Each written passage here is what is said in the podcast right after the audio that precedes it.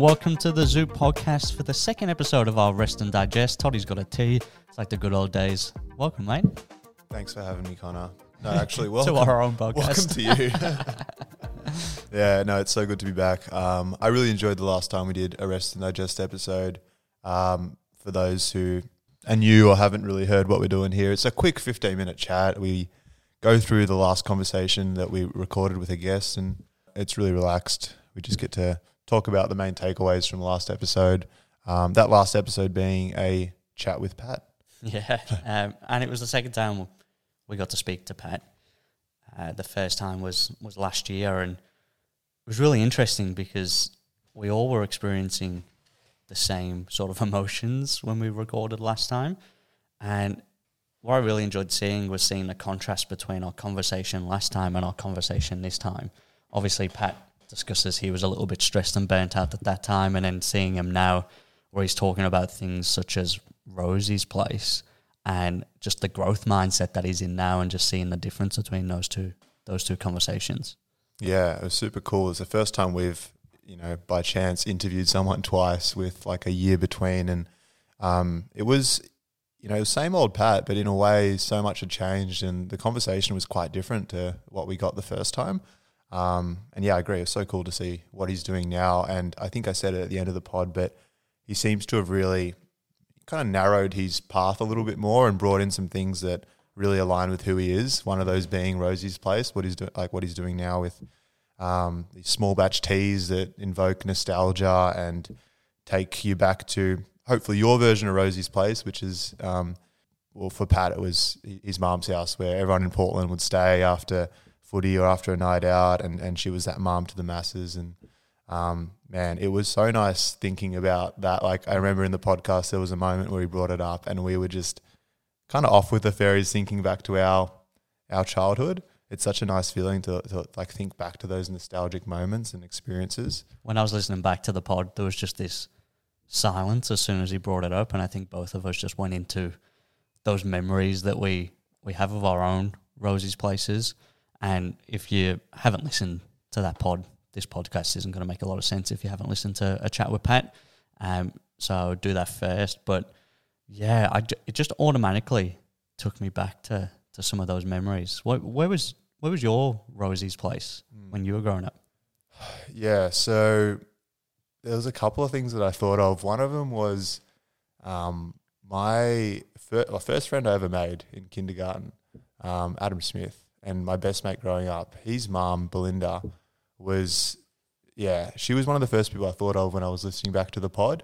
She was like, just that, like everything Pat described in Rosie would give you so much without expecting anything in return. Every time we rocked up to, you know, Adam's house, she would make a little snack or, um, you know, make dinner, just make you feel so welcome. And like she was so interested in, in what you were up to and what you were doing. And, even as we grew, you know, further apart as we got older and saw each other less, like each time I went back to that house, um, yeah, it was that same feeling. Welcomed with open arms. So um, happy to see you. And I, yeah, I feel like she really loved me like one of her own. And, and it was, it's so nice to think back to that. Um, the other thing is that because she was like my Aussie mom, I felt. Mm. Um, we, you know, I was born in Poland and mom mom is as Polish as they come, and and like that's so beautiful in in its own way. And like my childhood was very much revolved around a like a real Polish house, and um, that also meant that it felt very different to like whenever I was in an Australian family house, and yeah, Belinda in particular just kind of cut through that. Um, almost that, almost that like isolating feeling of this mm. is different and this is not really like what my family does and maybe we're a little bit strange. And just yeah just would always like welcome you in and make it so um so comforting. So like i yeah gosh i appreciate it so much and it's really nice to think back to that that time. When was the last time you were there? Oh man. Probably high school. Yeah i don't think i've been back since high school. I mean they moved um yeah, it's just a memory. Mm. It's just a memory now. It's it's it's wild to think that Belinda probably doesn't understand yep. or know, not that she doesn't understand, but she doesn't know the the impact of her welcoming you in has had that it still brings up these memories of of being you in a place that felt comfortable. Yeah, that's the crazy thing. Like, I, I don't, I don't know. I, I don't really know if she does know at all, but it just felt like such a natural. I don't, I don't think she was doing anything, you know, out of the ordinary for her. That was just how she was. And um, yeah, it's crazy. Like really thinking about it now, I haven't put it that way uh, in the past, where it was like, you know, yeah, my Aussie family, or like, but it's yeah, gosh, it's so it's so I got like a lump in my throat just thinking about it. It's so nice. Which is like for even for your family or your parents, like that, like the facilitation of what it's like to be an Australian and an Australian kid. You, wouldn't have known the impact and hmm. something you wouldn't have probably gotten by being at home. Yeah, for sure. It, like it's it's it was such a different household. Like I remember always noticing that when I went to friends' houses, it hmm. felt so different. And yeah, the reality was in many time, like in many ways, it felt um, like it felt isolating in a way because everyone's everyone's house had this Aussie feel to it, and they behaved so differently to my family. But yeah, Belinda's house in particular was I, I felt no shame around that. It was just very, um, yeah, it was so welcoming. So, yeah, it's really nice. What about you? Did you have a, a place that came to mind when Pat was talking about Rosie's place? I think similar to you, I had a couple of places come to mind. Um, the first, I think we recorded with Pat, and then I've been thinking about this frequently since since we had that conversation. And there was just a, a nice reminder at lunch on Sunday just gone because we had uh, Steve and Julie, who I've known since I was six years old.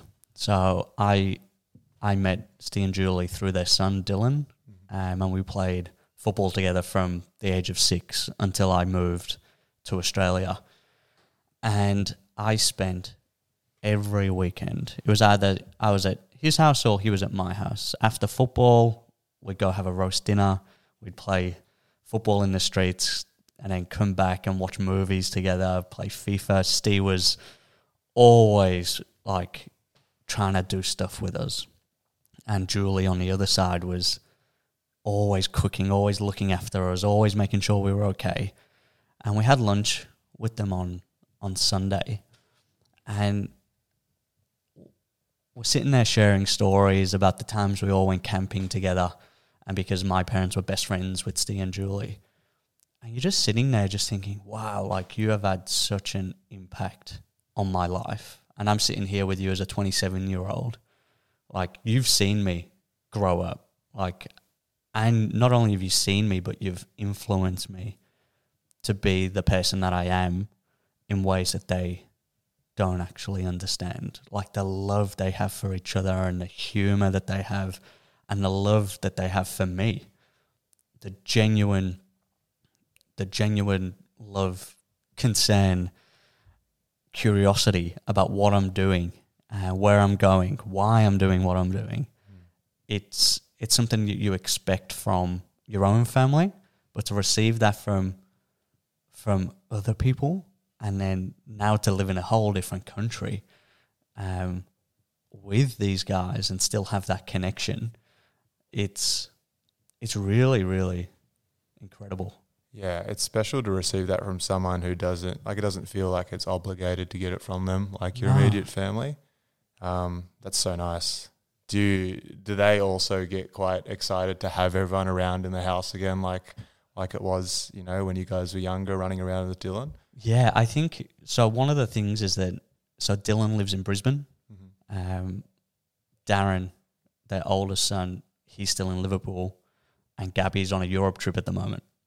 So it's the first time that Steve and Julie are very much, especially Julie, love, love, love their kids. Like Julie's a, you know, one of those mums that is like a, like they're all like, Dylan's a mummy, mummy's boy. Like it Yeah. is, she's she's just got this way.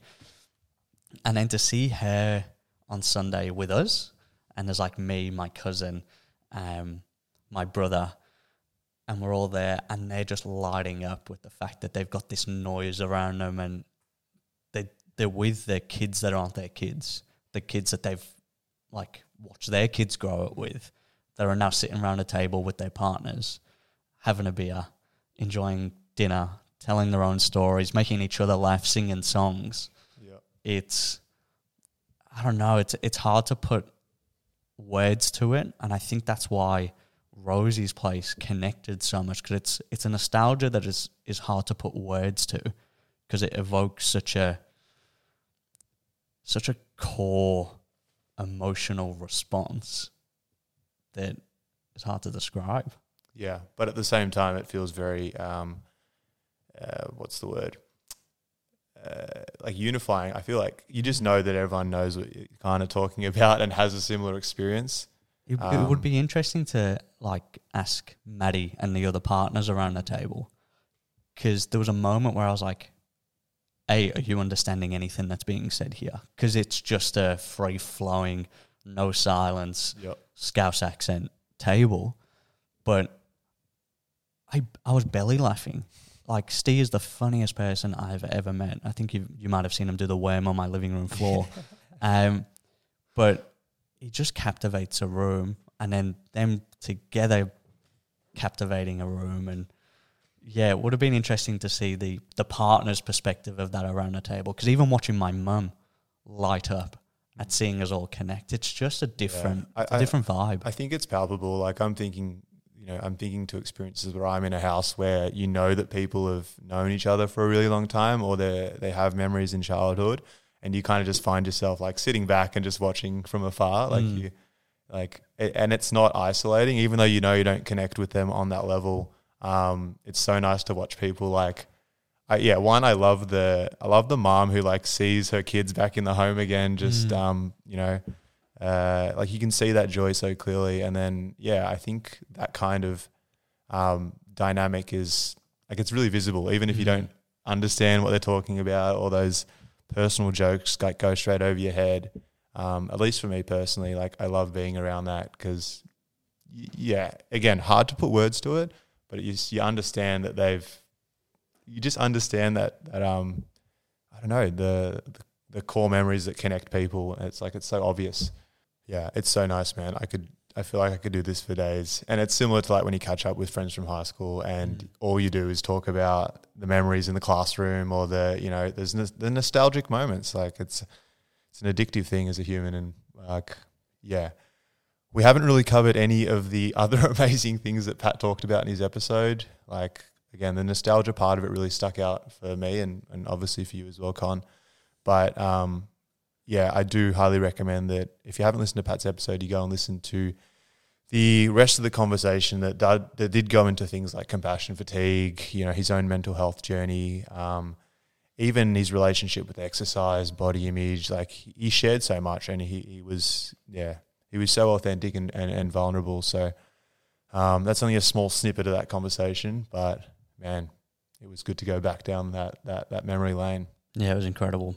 Um, and we would love, love to hear other people's version of their home away from home or Rosie's place.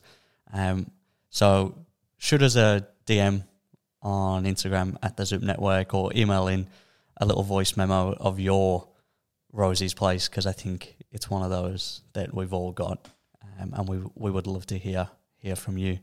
So, mate, nicely rested and digested. Yet again. And we'll see you again soon. Sounds good. Bye.